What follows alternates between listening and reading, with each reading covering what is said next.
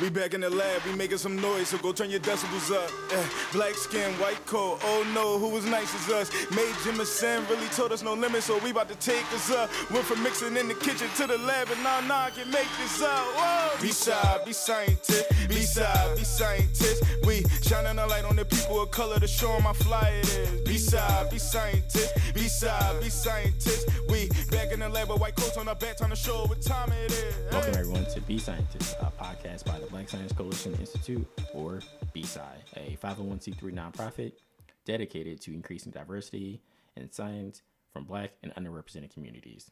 I am one of your co-hosts, UGA grad student and geoarchaeologist Jordan Chapman, and as always, we have our other co-host and UGA grad student, Jana Carpenter.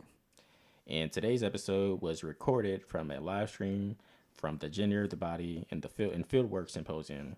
And we just want to say to all those people who registered and organized the uh, organized the event, thanks for having us and giving us this opportunity. And we were having some audio problems at the beginning of that live stream, so we just wanted to go back and make sure we properly introduced our guests. On that live stream, we had Edgar Alarcon, a doctoral candidate in anthropology here at UGA. His research focuses on archaeology, bioarchaeology of what today is central Mexico. Edgar's research uses methods like stable isotopes and geometric study of bone to understand how daily, life changed for indigenous people after European contact and colonization. More specifically, he researches changes in health, diet, and farming methods. Edgar also previously taught elementary science and social studies in public school and is broadly interested in science education for varied age groups and the general public. Edgar plans to continue in archae- archaeological research and public engagement after graduation. We also have Tia Mans, a first year graduate student from the Marine Sciences Department here at UGA. Tia works with Dr. Amanda Spivak looking at tidal migration, and she's interested in biogeochemistry and these coastal e- coastal ecosystems. She has plans to pursue a doctorate in the future and become a field researcher.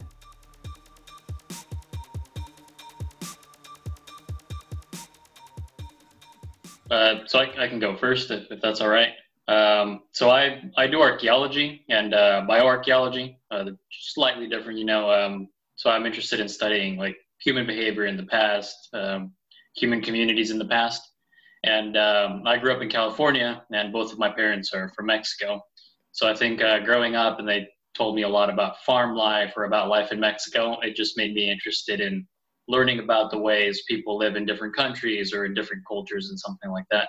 Um, and I think over time, it just kind of grew an interest. I grew an interest in uh, anthropology and more specifically in people past. So for me, it's a little different. Um, most of my family actually has like a background in education, and I took my interest more on the scientific route. But I always knew I wanted to pursue higher education, and thanks to the people in my life that um, helped me nurture that that um, that interest of mine. I, de- I developed an interest in marine sciences and biogeochemistry, and here I am. Well, that's awesome. Uh, and just for a little brief uh, introduction for ourselves, in case the audience uh, hasn't heard an episode of These Scientists before, uh, like Jordan mentioned earlier, I am in the chemistry department studying um, the uh, bacterial resistance and metabolomics and proteomics in that field. So it's a little different, right, from uh, maybe the fieldwork aspect with anthropology and marine sciences, um, but I think we can generate a pretty decent uh, conversation around what that means to us and especially how that reflects in our identity. Did you want to mention anything? Uh, yeah, sure. Um, I do archaeologists have done both archaeological excavations and geologic field camps. Um, my first one was in Israel for archaeology, um, and then next time I went on to the field was for geology, and I was in Wyoming, Idaho, Utah, at, you know, western area of the United States, and then last year, last summer, I was the TA for UGA's archaeology field school um, on the Georgia coast with Victor Thompson. And so that kind of leads us into our next question for the both of you. Uh, and then I guess we can have Tia start so that we can go uh, in order uh, and not have to talk over each other. Uh, but in your experience, can you describe moments where you were aware of the intersection of your identity and being a researcher, how those moments have impacted you in your career?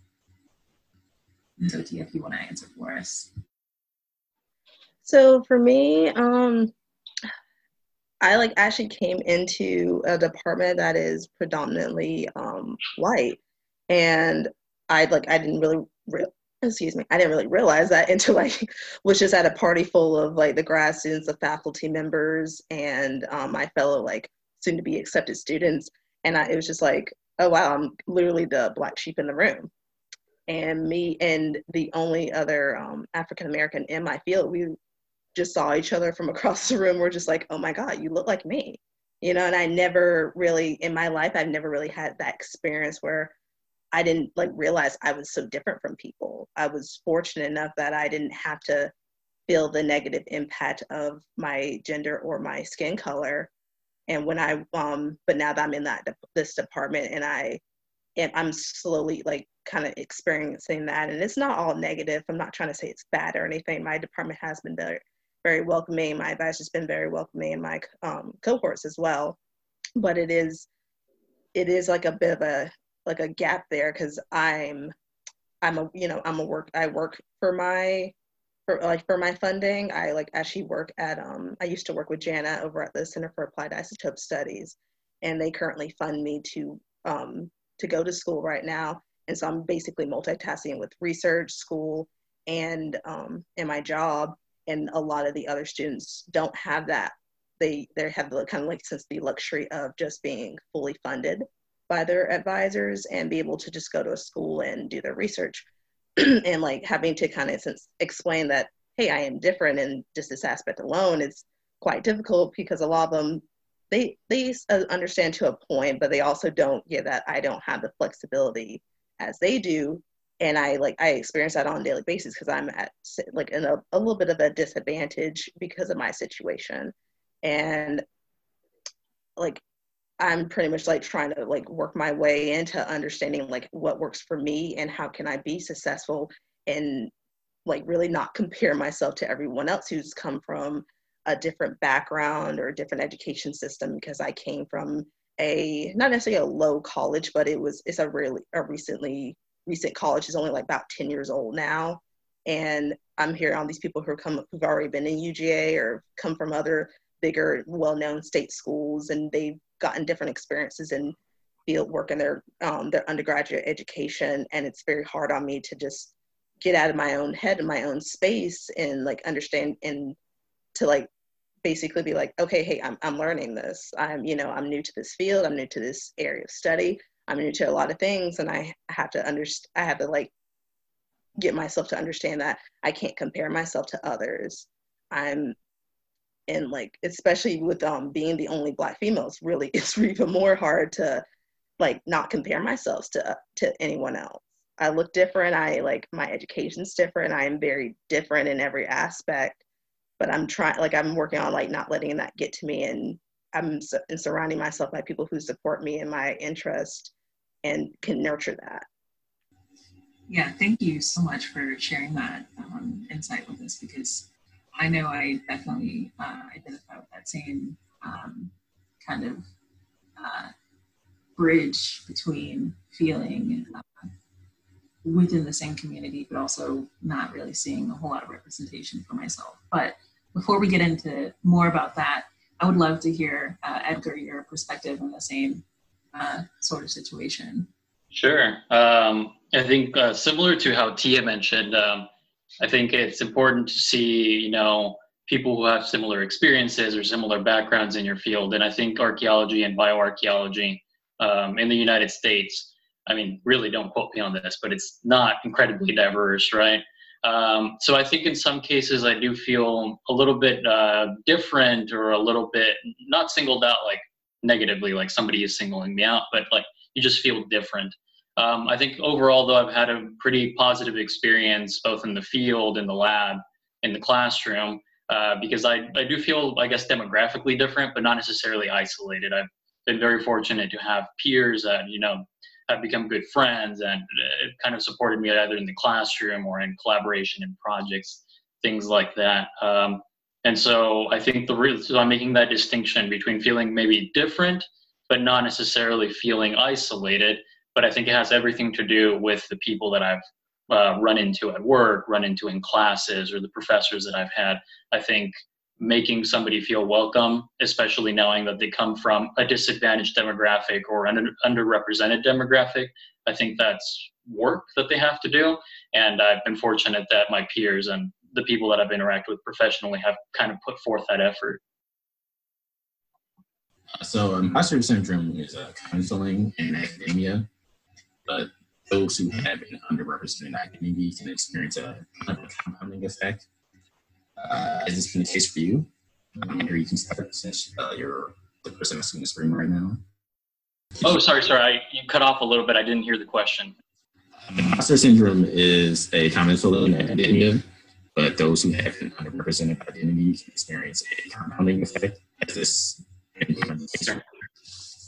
Sure. Um, so I think um, that struggle is probably familiar, right, to a lot of different grad students. Um, and again, like your demographic background or your personal experiences might feed into that. Um, in my specific case, um, my family's not uh, like highly educated. My parents and grandparents uh, didn't didn't they didn't finish elementary school. Um, so I think there's times you know growing up where I didn't really have uh, the academic support that I wanted or that I may have needed. Um, but I've always kind of had the moral support of family. And again, I know not everybody necessarily has that, right? Um, but I've had like that moral support, that support uh, for my interests. Like I wanted to do archaeology since I was a little kid. You know, I don't know how I knew the word archaeology, but I knew that's what I wanted to do. And uh, I always had family and friends and, and family friends too who were who were supporting that. Um, in my specific experience, no one ever told me like, "Hey, you should be a doctor." Or you should be a lawyer because you're going to earn a lot. Like the money question was never uh, was never something that was driving me, and it's because the adults around me were not, uh, you know, they weren't pushing that. And I think grad school is a little bit different because like um, because uh, well i'm really like geographically i'm very far away from that original support network like family and friends um, so i think once it comes to like performing in grad school or achieving milestones that I'm supposed to be achieving, it's pretty easy to be very self-critical. I think. Um, I think uh, it, I'm probably more harsh um, on my research and my data and my approach to things than like my advisor or anyone else. Um, so I think that imposter syndrome is kind of, at least in my experience, it's just kind of like myself. You know, I'm bringing myself down. It's not really about it's whatever I'm doing is not that it's not good enough for the field. It's just that I have a high expectation of it. So at least in my experience, the demographics uh, they do play into it a little bit, but I think it's kind of like um, I don't know. It's it's kind of like a self reassurance that I have to counter it with. Thank you for sharing that uh, with us, uh, Tia. Do you want to also weigh in on that same question? Yeah, so I'm a little similar to Edgar. I've had the family support, but I've also kind of had half of that as well. Um, a lot of my family, uh, like I said before, they're in education, so I really didn't have anyone to help me like steer into science. So a good bit of it was done on my own, and I had like went at my own pace because I just had really no true guidance up until I found um, one professor in my undergrad that helped me like shape my career path and I honestly did not even really realize I had or was experiencing imposter syndrome until um, really just this year.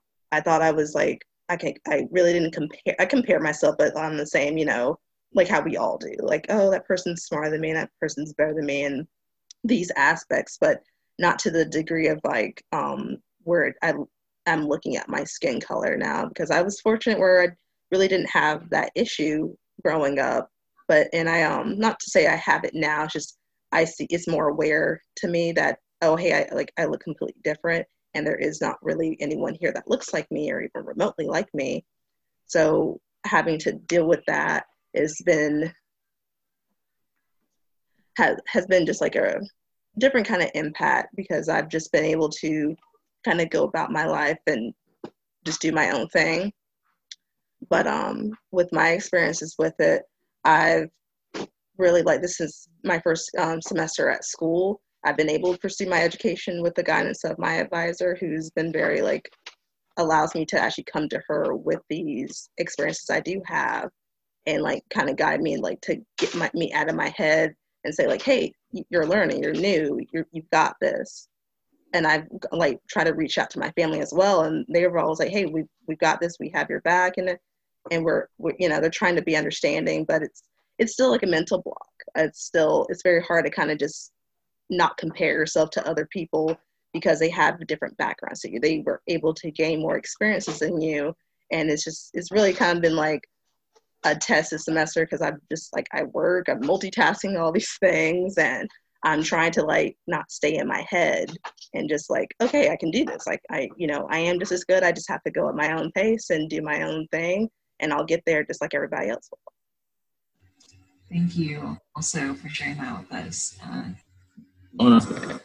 Uh, do you guys do? I mean, did you already said you were in a you do a lot of photo. I mean, you're in a lab a lot, but I'm wondering, do you have any plans to be in photo one day? Just your curiosity. Um, I didn't hear the question. Can you repeat it, please? I was just wondering, did you, uh, you're, since you're in a do you have any photo component that you want to on in your career? I'm Just wondering my curiosity. Sorry, I'm just having a hard time. Were you just asking if um uh, how I chose my career? Oh, I don't see. Let's try that. Um, it's not oh, okay. Can you hear me? Yeah, I can hear you. Okay. Yeah, we're we have dual mics set up, so we do apologize for any uh, inconsistencies in the audio. Uh, but we will try to work through it. If we're still having some audio uh, issues, we'll we'll try to change the setup a little bit. But um, for now, if you can s- still hear me quite clearly, uh, we were just kind of wondering, with the fieldwork component of your research, uh, do you have any plans to do that? What are your expectations? And also, um, you know, what are your fears or concerns about that? Anything in general that you want to mention?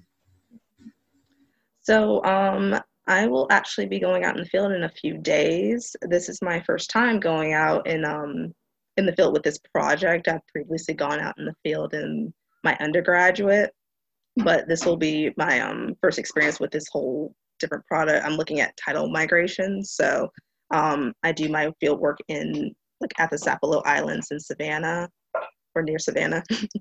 um, but um i'm like i don't i really don't i don't know what to expect since this is like i'm going with our lab tech and i'm not familiar with the area.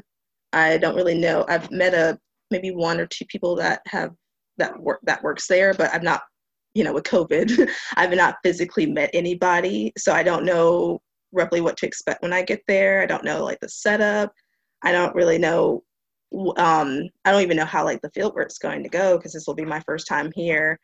Um, my advisor has just forewarned me not to wear anything valuable as I will just get covered in mud. but um, I'm pretty like I'm pretty open to field, my field experiences. Um, I like going out in the field. I don't think I've ever been. I've got like um, with my previous advisor back in my undergraduate. She was very like helpful with my field experience and getting me out there. And it was that was my first time going. I was at a I was like in Atlanta and in like um in a like in a stream just out. And I really I didn't really know what to expect at that time either. And I had a blast doing it. I enjoy doing field work. It's one of the reasons why I did choose my advisor because I wanted that experience because I like since getting dirty literally and getting my own samples and creating something from that and be able to analyze all my own data from the ground up. But um, honestly, like I, you know, uh, my uh, with my experiences, I've, I've I'm in an environment that is very open to discussing discrimination, harassment, any of the sorts, and especially in the wake of like with George Floyd and Breonna Taylor, um, my advisor has actually come to me and asked like, "Hey, are you okay?" To make sure like I'm okay with what I'm doing, with I'm, I'm okay in my environment, because um, they don't want me to since be isolated. They don't want me to be discriminated against. I, I have an open environment where I can do that. And I know with um, my field work, I don't really um, because my like one of my lab mates is going with me, I don't feel like I will have really any issues. I don't feel like I'm really kind of since targeted. My whole department's actually been very like proactive in doing stuff to um, basically show their solidarity with the Black Lives Matter movements, LGBT, and to the point where they actually developed a diversity, equity, inclusion committee in our in our whole department that has regular meetings to like actually invoke change and get these discussions talk up to like be discussed. You also have a, a, a leadership role in that, right? Where you directly uh, see, okay, uh, where you get to directly uh, try to implement change and, and maybe uh, promote discussion as well, right? Yes, I'm actually um, one of the uh, student chairs in the lab climate subcommittee. I work um, with um, my faculty chair as my advisor, and we actually are try to like implement ways in in order to make sure both not just the students but the students, postdocs, um, the faculty, the staff, everybody feels that like the lab environment is inclusive, that everyone has a voice, and that we can find ways to make sure that we're actually implementing change and not just writing it on piece of paper that we don't discriminate. We don't want to be a cookie cutter type of like um, environment that just says on paper that we do all these things. We actually are tr- actively trying to implement these ideas and and and these changes in order to have a more inclusive environment. We're co- collaborating with our like our student life committee, our um, our information committee, and we're like collaborating at all like because there's multiple committees to it. Because there's a financial aspect to getting more diversity, there's um, a recruitment aspect to getting more diversity, and we're working with them in order to okay, not just have it like this area, this um, field of study be since whitewashed anymore. We're trying to get more Hispanics, more Native Americans, more African Americans. And I'm I'm proud to say like I'm, you know, I'm active in this community and trying to implement this change. I can actually do it myself or um, not necessarily, you know, by myself, but I can get my hands dirty and get this stuff done so people like me don't have to feel um, in like solidarity. Yeah, did you any comments uh, in that same regard, uh, or just around field work or anything about that? Sure. Um, so I'm usually in the field about once a year, um, either doing lab work or, or field work. Um, and um, sorry, can you repeat the question? yeah, sorry. We kind of are coupling a few different questions at all. Yeah, yeah, yeah. Uh, but we were just wanting to know if you had any moments in the field or with your fieldwork experience that may or may not have negatively impacted you, or if you had good experiences, we would love to hear that as well, uh, or just your general overview of how fieldwork uh, represents people in your field. Sure, sure, sure. Um, so I've had a couple different kinds of like field work and lab work experiences. Um, I did an internship when I was an undergrad uh, at the Smithsonian. Um, and I've done uh, field schools, like uh, generally in archaeology, you go to a field school and you learn how to excavate and do, the field component right before you do the, the lab component of the archaeological research. Um, and overall, the experiences I've had have been pretty good. Um, I think one of my favorite ones was the Smithsonian internship. Um, it was an undergrad, and um, it was an environmental research center. Um, but in my resume and in my writing, I expressed my interest in archaeology, saying like my career, you know, my path, I want to be archaeology. So they brought me into this ecology lab, but they allowed me to do an archaeological project because there were archaeological sites all over the place. This is uh, in the Chesapeake Bay. Um, so there were shell middens and like all these archaeological sites, and I was able to do a very small excavation, and I developed my project around that. Um, so I think what made that experience um, like so positive was that I kind of started seeing myself as a researcher. Um, like I mentioned, I'd been interested in archaeology since I was a kid, uh, but I didn't really know what a career might look like in science or what a career might look like in research. And I think that internship was the first time that I thought, like, oh, you know, this is how you develop a project from beginning to end. Even if, even though it was a pretty small project, it was a very small excavation. Um, but even then, like I, I had a lot of uh, guidance and I had a lot of like freedom at the same time to like make choices and and then you have to explain the choices, right? So I had this final presentation. Um, so overall, that was a pretty good experience, and I think it was because I had um, it was like somewhat of a balance. I had both the guidance and I had like my freedom to to design the project. Um, and then more recently, I was in, an, in another project in Mexico uh, with Dr. Uh, Christopher Morehart. He's at Arizona State, um, and this is like a pretty big like regional project. They did uh, like surveys and, and these hills that are now used for grazing cattle and farming. Uh, they've done excavations for several years. Um, and uh, most of the people on the project though are grad students. So I think in that case, um, I've had maybe a little bit less guidance or a little bit less like direction from the PIs or the co-PIs. Um, but I think in in that specific case, I, I enjoyed the experience because less guidance was appropriate because you're working with grad students and it's not like a first year undergrad, right? Um, so I think contrasting those two fieldwork experiences what has made it positive for me is kind of like the instructors or the co-PIs or whoever is like your director in a way, uh, gauging the level of like engagement that is appropriate for the person, right? Um, there were times in this more recent project, um, I was working with ceramics, and ceramics are not my specialty. I, I focus more on isotopes and like skeletal morphology and things like that, like the biology side. But I was working with ceramics and iconography, and there were a lot of the times where I thought, well, I don't know if I'm, you know, assuming too much, or I don't know if I'm even doing like the right statistics for this. Um, and um, the people who were helping me, or the people who were guiding this project, were very like amenable when I said, you know, I need help on this specific thing, or like I'm not sure about this one thing.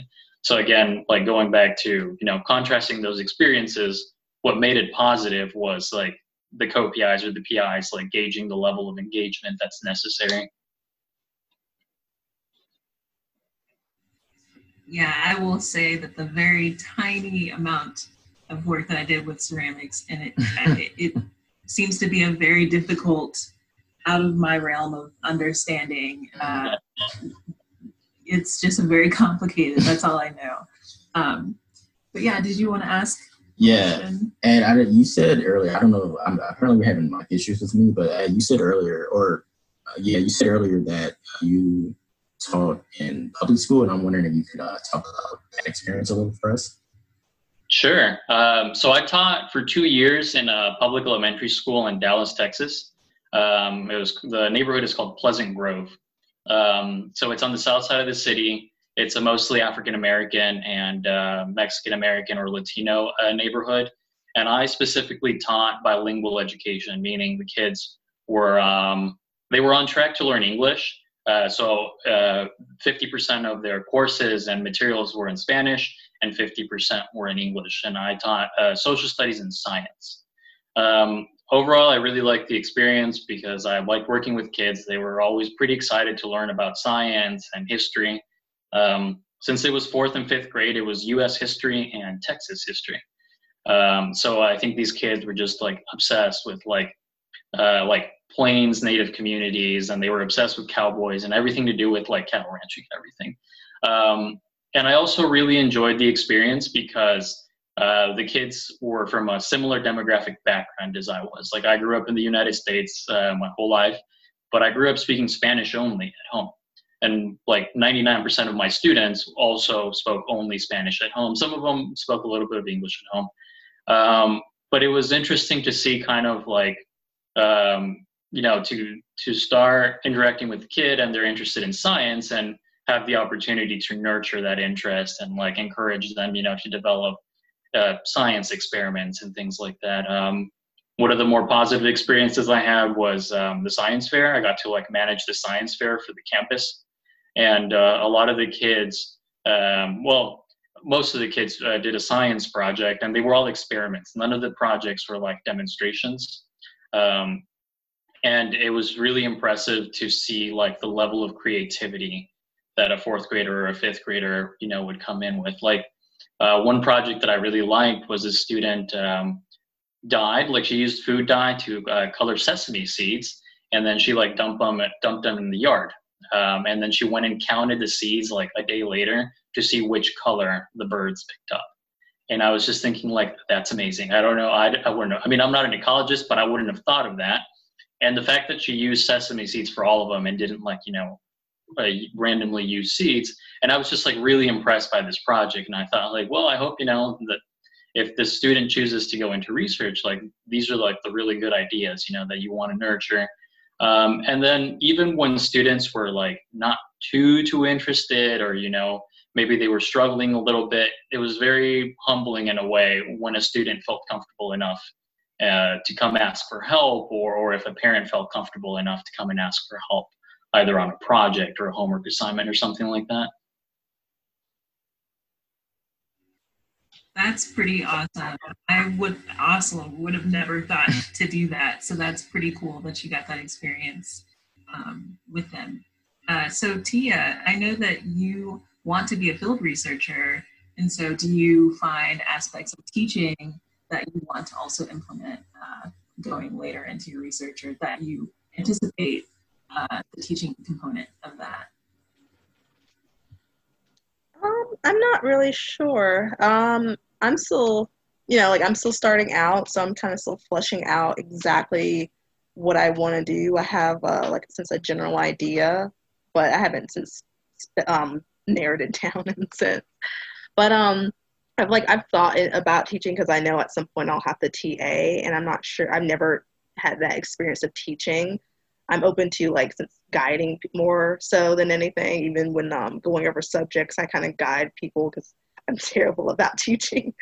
But um, I am looking forward to that experience when I do TA and seeing like, hey, is this a field for me, or like you know, is my bit more in academia and doing field work field research that way or am i just uh, you know never going to be a teacher in my life yeah I, I, know that we both have teaching experience now. Uh, me less so than, than jordan probably but um, yeah it's, it's definitely a humbling humbling experience uh, for me especially. Um, and I think just going back to the imposter syndrome uh, aspect is is just you know making sure that you're thorough and and how you teach and finding different ways to teach can be pretty um, pretty difficult. I think, um, but yeah, I think I think it's great, and uh, I really appreciate both of your uh, answers, and um, I think you're gonna be great, Tia. I know that. I know you, so But uh, just moving on to our next question. Or, yeah, uh, do you feel as though your identity impacted your research interest? For me, I'm like, I'm not sure. I really chose my field um, because it fit for me. I um, I started off with uh, like working with an ecologist in my undergrad, and because of her, I met like a thousand ecologists and at a conference oh, almost two years ago now and or a little over two years ago now and i was able to find a field of study because i knew i wanted to pursue higher education but i didn't know what for like most of my childhood i was like i'm going to be a vet and my mom was just like okay and she never really she like half believed me half didn't and so when it got, came down to it she's just like oh no, I don't know what to do. And I luckily had changed my interest, but I still wanted to since be a doctorate in something. And um, after I went to that conference, I found my interest in biogeochemistry, and that led me to my advisor because she uses biogeochemistry to look into her salt marsh restoration um, projects. And I've just um and like because I, I met her and we've clicked so well, I'm like I'm really happy at, in my project choice, but I don't know what like what other than it being me. I don't know if my like since my whole like it's me being T has been my identity. It was never me being a black female. It was never me being female. It was never be just you know it's just me being a person and me being me. With my um my childhood experiences, I often was since uh basically treated differently and Jenna might have some experience with this as well as like being women of color we're often as especially with speaking how we do we're seen as acting white and often, and often not like anytime someone said that to me i'm like i'm not acting white i am acting me and i've like since if anything, that's my identity and that's what I chose to pursue. I don't want to be labeled as anything other than me. I want my interests to feel like for feel for me, and I change my mind as as I see fit because it's like this isn't me. This is not what I want to do. I even um, um, even when I like I graduated and I went into since my adult job, I um I got offered to I got offered a job at a time where I really needed a job and I turned it down despite the fact that I needed a job because it was not me. It was in Atlanta, it was doing things I was remotely interested and it made good money, but I knew I wouldn't be happy. It wasn't me, it didn't fit my myself, it didn't fit my goals and I knew it really it it might have led me to what I'm doing now. It might not have and I was so afraid of it really kind of like since cutting me short and cutting me off, I didn't want that. And so I chose to wait and I went into an environment that is now allowing me to go to school and pursue my interest. And I've been like, I've been the most happy despite all the, you know, the blood, sweat, and tears going into all this work. As we all know, it's very difficult. And, but um, I'm happy with my field. I'm happy I chose and I'm happy I follow a path for just me. And um, that I've been encouraged by um, not since like not just my family, but as my my friends, my peers have encouraged me to pursue my interests and what fits for me and what I want to do. So glad you said that to uh, Tia because it is something that I also all the time am constantly thinking about. You know, this whole idea of identity being like such a constant pressure, and I definitely in my youth um, throughout elementary, you know, beyond kind of always had this stigma that, you know, if I talked a certain way, you know, okay, now I don't fit in with this group. But if I talk this way, you know, just, you know, it's, it's really difficult to like say, okay, I'm not just doing this to fit into some category. I'm just being myself. And whether or not, you know, someone else accepts that, I know that I'm, you know, in walking in my own truth and following my own passions um, so I'm just really inspired by hearing you say that because it, it did spark something in me uh, that reminded me of the same thing. So thank you so much for sharing that uh, with us. What about you, Ed? Um, so I think a little bit of, I think my answer to the question is a little bit yes, a little bit no in a way. Um, so growing up, I was interested in archaeology. I was also really into paleontology for a couple years, I guess um, and I guess just archaeology one, you know. Um, but uh, I think my part of the reason I was into archaeology and paleontology was just kind of like I was just interested in the past, and it kind of didn't have anything to do with me. Um, I think over the years, though, as I pursued the interest in archaeology, it has a little more to do with my experiences, a little more to do with like my identity, uh, because I study uh, human populations from Mexico from about 500 years ago and uh, one of like the one of like the aspects of my research is looking at biological descent and cultural identity in Mexico. Um, so I specifically look at variations in the crowns of teeth, um, and that has to do with like biological descent. Um, um and in Mexico and in Latin America, most people, like by population, are mestizo, meaning they have mixed uh, European and indigenous ancestry, and that's how my family and I identify. Um, so understanding kind of like the biological origins of that population, um, which is like a major part of my dissertation now, um, it kind of like indirectly informs, you know, how I view myself or how I view like, you know, the origins of the ethnic group that I that I identify with. Um, so again, it's like a little a little bit of my answer is yes and no. Like the reason necessarily wasn't because of you know the the combination of identities that I have, but but the the way I've developed my research interest and the way I've developed my my research angle um, has a lot to do with the experiences that I had, and also the experiences that like my parents and grandparents have told me about. I think my grandparents uh, were farmers, and my dad grew up farming. Um, I've never, you know, had a farm life, but like everything they told me about farming was just like fascinating to me. It seemed like at the same time it was super different, you know, your, your daily routines, your daily activities. Um, but at the same time, it was very similar because I grew up in a in an immigrant household, and like the foods and the things that we did at home are probably pretty similar to what people did 100 years ago or even longer. Um, so I think just contrasting, you know, w- what I experience and what people may have lived in the past, uh, kind of indirectly, um, you know, nurtured that that research interest that I had.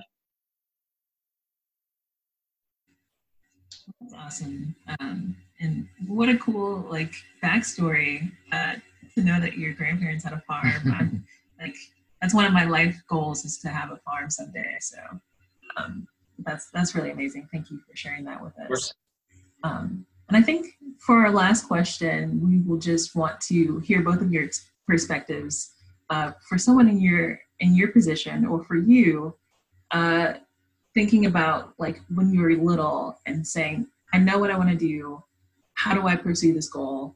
What advice would you give someone in that same position uh, as you, um, who's maybe looking to pursue the same research. Not necessarily your research, but research in general. So, Ed, if you want to start. Okay. Um, so, sorry, maybe this is maybe too many stories. I'll keep it short.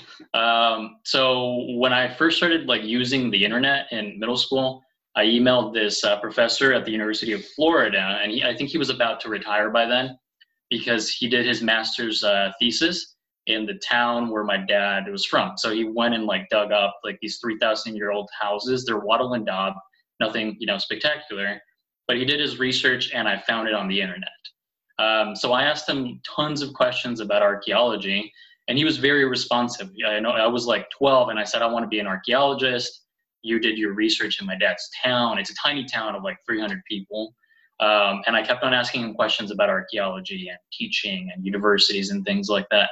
So I think my my recommendation, you know, for someone who's like starting to develop an interest is to not be afraid to ask questions. And I feel like sometimes you might be a little annoying. I think I was probably a little annoying, but this professor always took the time to send me detailed emails, right? And I think had he not done that, I probably would still be doing archaeology, but it wouldn't have been as positive of an experience as I've had.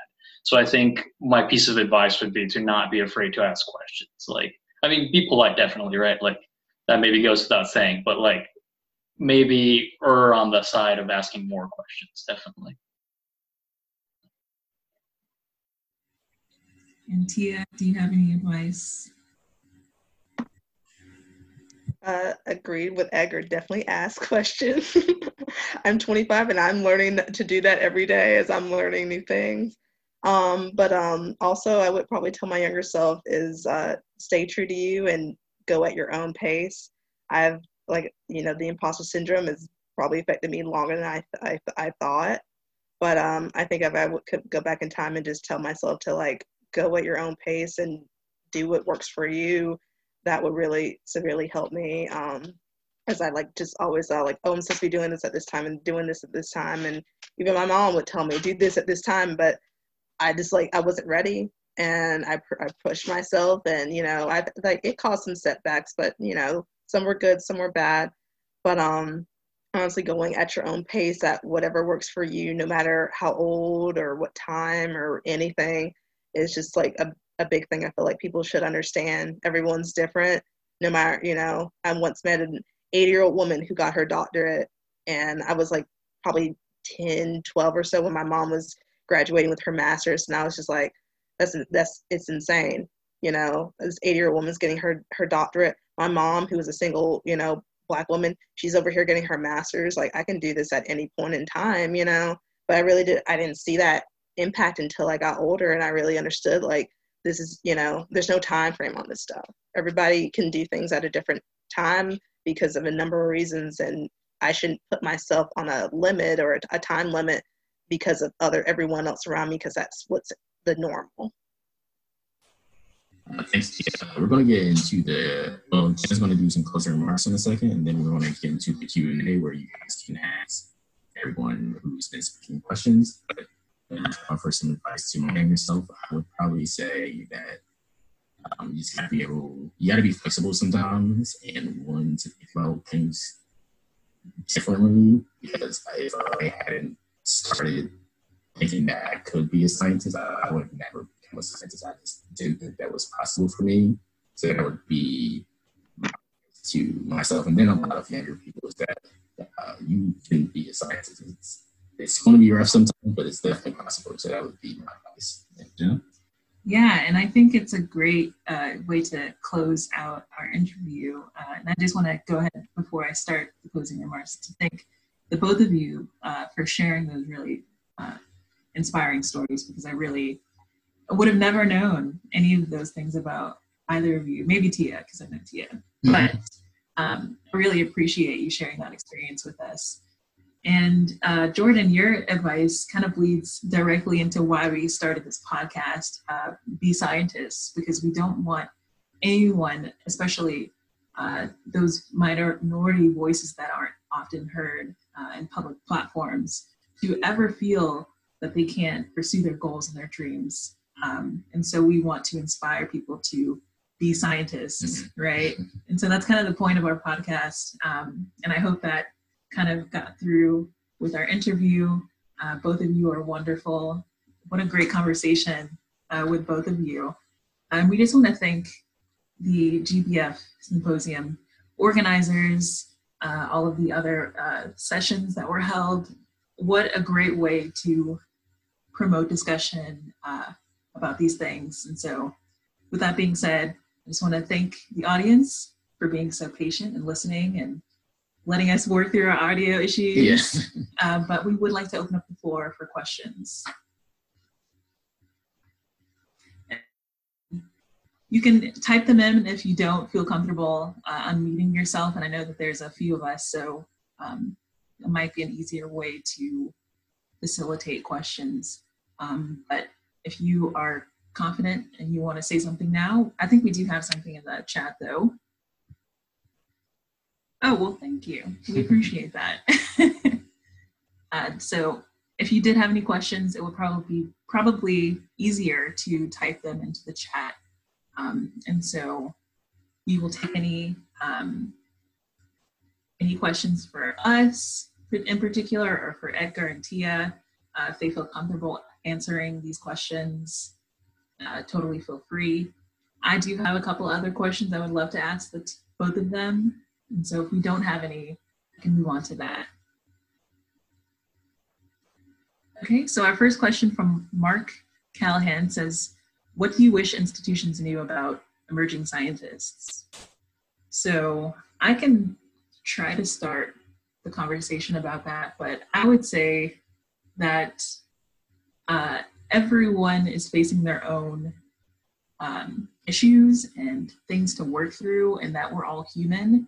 And so um, I think oftentimes, especially in the STEM field, there is this kind of culture of competition. And so that can be pretty uh, difficult to cope with when you're trying to be unique and original um, going into this field.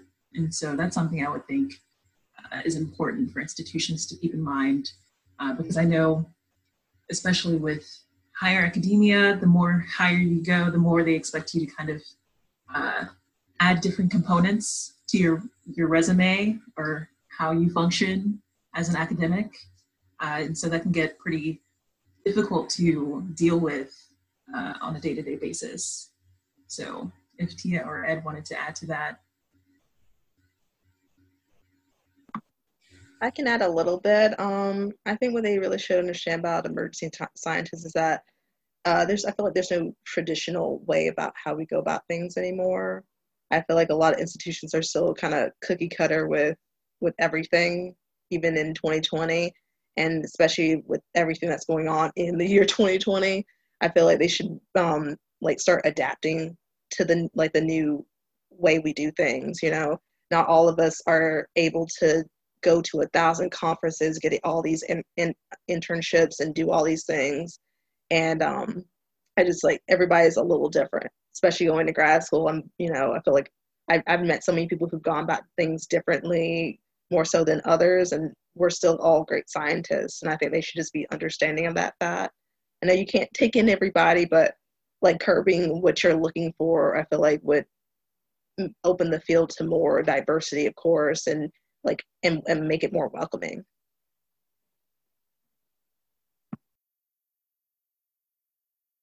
I do have one comment on that same question. Um, I think in my experience, when I've had difficulties in grad school, it's usually a difficulty with scheduling. Um, so it's like, for example, having a class that's five times a week.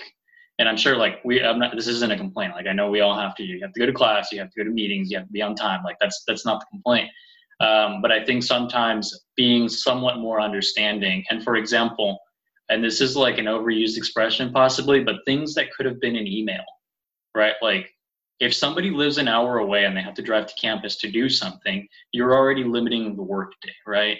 Um, so, and I'm, I don't know, I structure my day. Like I have set apart hours where I'm supposed to be doing one thing, doing another thing. And if I have to go to a campus for a 15, you know, minute meeting, that's already cutting away my work time or, or my personal time, which I feel like should be personal, like perfectly fine to say like, you know, that's my personal time. Um, so I think just being considerate of time and being considerate of scheduling is something that like most of us can probably keep in mind, but I think when somebody has the upper hand, like an advisor or a university office, like that's very important, I think. And because you don't necessarily know, like, you know, what's going on in the other person's uh, life or, or their schedule. Like, you could be, you know, a TA, you could be an RA, you could live an hour away, something like that. And those are really good answers. Um, just looking through the chat, trying to get through all the questions as best as we can. Uh, so a question about frequency for the Be Scientists podcast. Uh, we had been recording episodes and releasing them on a weekly basis prior to the symposium, but after the symposium, we'll be switching to a bi-weekly schedule instead. Um, our next episode will come after the general election because we have another our second interview actually scheduled after that time. So when after we do that interview, we'll release that episode and then we'll be on a two week schedule basically. Excuse me. Um, and so we have one other question uh, from David Hetch. And I'm so sorry if I'm mispronouncing your name. Um, oh, that's the same question. Just kidding. from Rachel Arnie, uh, who also did a session for the GPF symposium, asked what vision do you see for the podcast as it pro- as it progresses?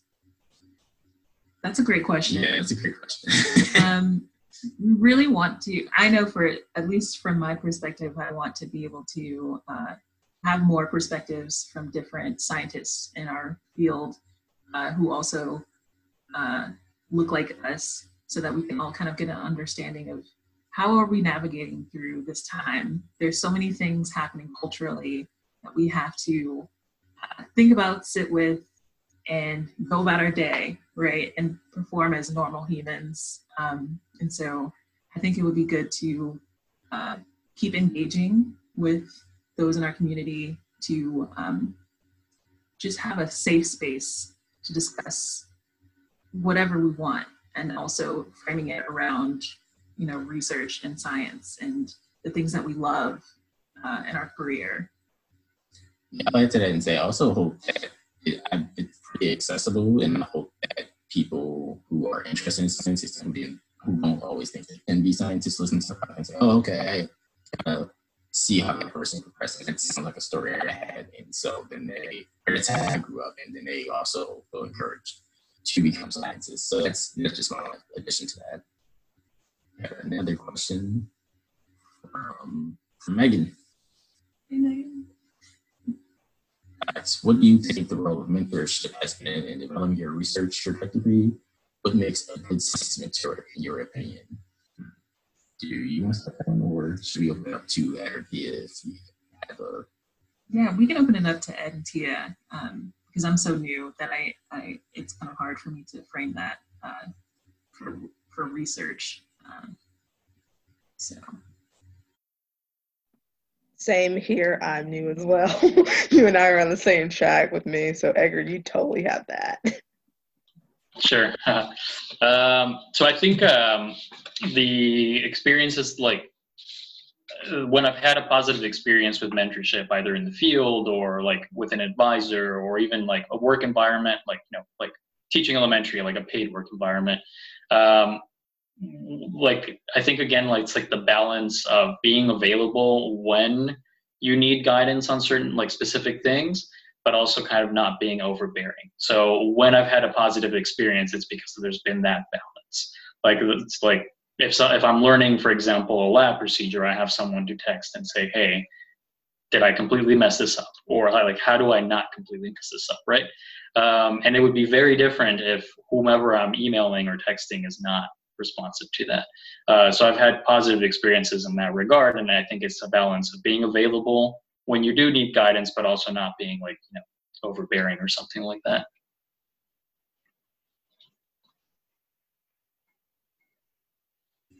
And so, uh, leading up to our next question, we have a two-part uh, from Ashanksha Sharma, I, and also I hope I'm saying that correctly, uh, and also another session. Uh, so she has two questions. One for Edgar that we can start. What was it uh, like navigating academia with English as your second language, and if it if this is how you feel, or how did you try to prepare your students for that? Um, I butchered that question. I'm sorry. um, so, so the first part of the question, um, since I grew up in the U.S., I learned I like spoke English and did like undergrad in English. Um, so it wasn't too bad, you know, in grad school. But I do kind of want to answer the opposite question because I work in Mexico. So my lab work is in Mexico. The collections that I work are in Mexico. I've had to develop academic Spanish. Um, and I mentioned that I grew up speaking Spanish, but academic Spanish is a little bit different. Um, so I, I imagine, and this is a little bit of an assumption, that the way I've had to adapt to academic Spanish in Mexico and like, you know, the mistakes that I make or the insecurity I might have sometimes in Mexico is potentially something that uh, students might experience here in the US, you know, if they're coming from another country or if they're learning English, like, uh, I don't know, as teenagers or maybe a little bit older than when I was. Um, and I think one strategy that's helped me, um, that helps me now in Mexico and helped me growing up, um, and I also try to teach this to my elementary school kids, is kind of to give yourself credit for the progress that you are making. Because I think it's really easy to focus on the things that you mess up. For example, like um, one of the key terms in my research, I translated from English to Spanish, and every single email that I sent for two years, that term was mistranslated. Um, so if I think about that now, it's like, well, that's really embarrassing. And like whoever read those emails could think like this guy, you know, doesn't know what he's talking about.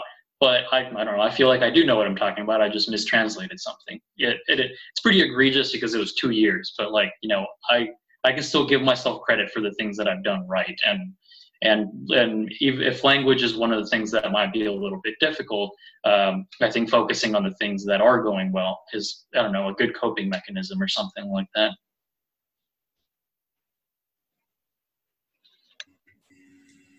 Yeah, I couldn't even imagine uh, having to bridge that kind of gap with language. Um, so thank you for sharing that with us. Um, and so the second part of that question uh, from is for Tia. Uh, do you think it was, is uh, more or less challenging to find opportunities for fieldwork and other opportunities to your identities and uh, lived experiences? Um, for me, it was it was definitely like in the past after I graduated, it was a little, it's quite difficult to find opportunities. I cannot tell you how many jobs I applied for to um, basically to get something in my field because I had literally just like lost a job, got a new job, but it was definitely not paying well. And I'm like, I need something right now. I just graduated. You know, they're like, this job market's so great every time, but it never is. But um, I was fortunate that only reason I even got offered the job I did was because I knew somebody. And that was pretty much, I feel like the main reason why I was offered the job because a lot of the jobs I was applying for, a lot of them were like, oh, hey, we want you to have eight years of experience, but a bachelor's degree. Like, no one has that, you know? And then now I don't know, um, because where because where I work now, I work there for, like since that um since that first experience of applying to jobs but I've talked to some of my coworkers who um, who've come and gone, and them trying to find jobs. They're like, I only found this job because like I worked here for a good couple of years and it qualified for my experience. And I'm hoping once I graduate, I won't have that problem as much anymore because I am fortunate enough where I'll be learning not only just like stuff to do in the field, but also how to operate the equipment like the GCS, um, the gas chromatography aspect, and I'm learning soil chemistry. So I'm hoping with uh, what I'm learning and the experiences I'll gain, I will not run into that issue. But you know, crossing my fingers. Well, thank you for those answers uh, from both of you. And I apologize, Akanksha, for mispronouncing your name, uh, but I really appreciate your questions. Um, and I think if we don't have any other remaining questions from the audience, we might go ahead and um, end our session here. So thank you again for joining us today. And remember to always be scientists. Be Scientists is a podcast by the Black Science Coalition Institute or B-Side. Host and producers are Jenna Carpenter and Jordan Chapman. Special thanks to Michael Mycaster Marshall and the Plaza Abbey Studios. Intro and outro beat produced by Delarillo, and lyrics are by Ed Gunna. If you would like to donate to B-Side, visit us on bside.org or donate to our PayPal at paypal.me backslash the B-Side. Thanks for listening to Be Scientists.